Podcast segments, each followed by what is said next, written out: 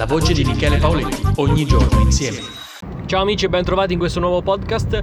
Oggi vogliamo parlare del seno femminile, che rappresenta un po' la vita, perché dal grembo di una donna nasce il figlio dell'uomo e grazie al seno il figlio cresce, si nutrisce e eh, la prole viene quindi alimentata dal seno della, della propria madre, della propria donna.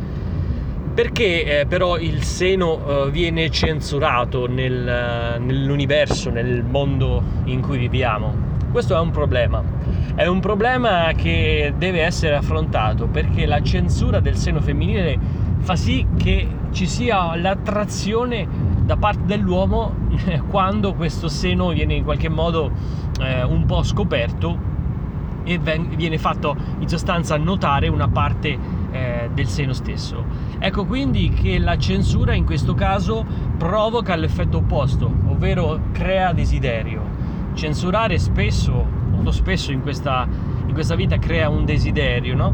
E, eh, e anche la, per, la pericolosità della censura stessa abbiamo visto ne, negli anni quello che, quella, quello che, ha comportato la censura, se da una parte ci sono dei limiti che alla fine non possono essere invalicati perché oltrepassano proprio eh, l'etica, la morale dell'uomo, in altri, in altri casi eh, la censura comporta invece un effetto opposto perché eh, significherebbe in qualche modo vietare eh, un qualcosa che invece eh, non dovrebbe essere vietato e quindi eh, lo si in qualche modo pubblicizza, lo si eh, lo si rende a disposizione de, di quel mondo sommerso che poi lo fa eh, comunque circolare. Ecco quindi che la, la censura eh, è un qualcosa di delicato che va trattato eh, caso per caso e la censura del seno femminile è uno di quei casi eh, un, po', un, po', ambigui eh, che fa riflettere, perché quando il seno viene censurato eh, viene in qualche modo legittimato.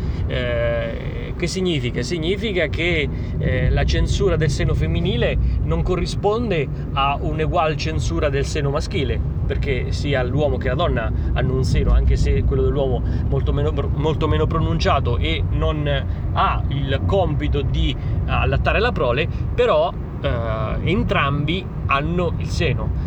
Perché allora quello della donna deve essere censurato e quello dell'uomo no? È come un po' eh, andare a censurare eh, la parte più femminile eh, e più mh, mm, caratteristica della donna perché eh, significa censurare un po' il fatto che la donna ha molto più potere rispetto all'uomo perché è in grado, è in grado di, far, di procreare e di poter far crescere la prole.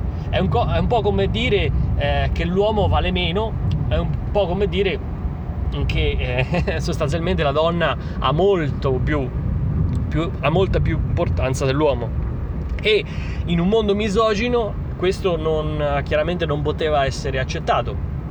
Anche se nel passato si è visto come il seno femminile ha avuto un'importanza, no? il femminino sacro eh, ha avuto importanza la donna e, e, spesso, molto molto spesso veniva rappresentata con il suo seno abbondante, no? eh, quante volte l'abbiamo visto nelle statue, nelle pitture, eh, è stato sempre osannato. No? E, e, oggi invece eh, c'è stata una... quindi dal risorgimento, dal rinascimento, abbiamo visto l'importanza del seno femminile, ma anche nell'epoca romana non era da meno. Quindi è stato sempre il fulcro della cultura, della, cultura della nascita, della procreazione, eh, è stato sempre al centro del, dell'universo, no? Mentre oggi il seno è censurato. La censura del seno è quindi secondo me un, un fatto negativo. È un fatto negativo che è oramai intriso in questa cultura, no? È un criso nella cultura eh, in cui viviamo e quindi purtroppo viene perpetrato nel tempo. Però qual è l'effetto? L'effetto è naturalmente quello opposto. Più censuri, in questo caso il seno, e più ti viene voglia e desiderio no? di, di, capire che cosa c'è sotto il vestito di una donna no? e, e, scoprire quella parte che è censurata. Bene, eh, questo per dire che la donna purtroppo oggi eh, ha un ruolo molto importante che però viene nascosto, viene come sempre eh, trattato in modo più superficiale, eh, non ha la giusta importanza che dovrebbe meritare, mm, un po' come l'uomo che dovrebbe essere al centro del, del mondo, dell'universo, invece è stato soppiantato dalla, dalla cultura del, del denaro, no? del danaro. Ecco, nel, risas- nel Rinascimento eh, l'uomo era al centro dell'universo e l'arte la cultura hanno contribuito a, ad esprimere le grandi potenzialità dell'uomo.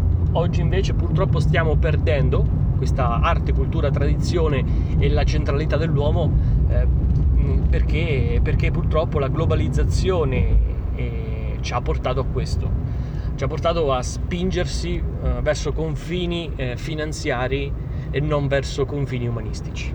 Grazie e ci vediamo al prossimo podcast.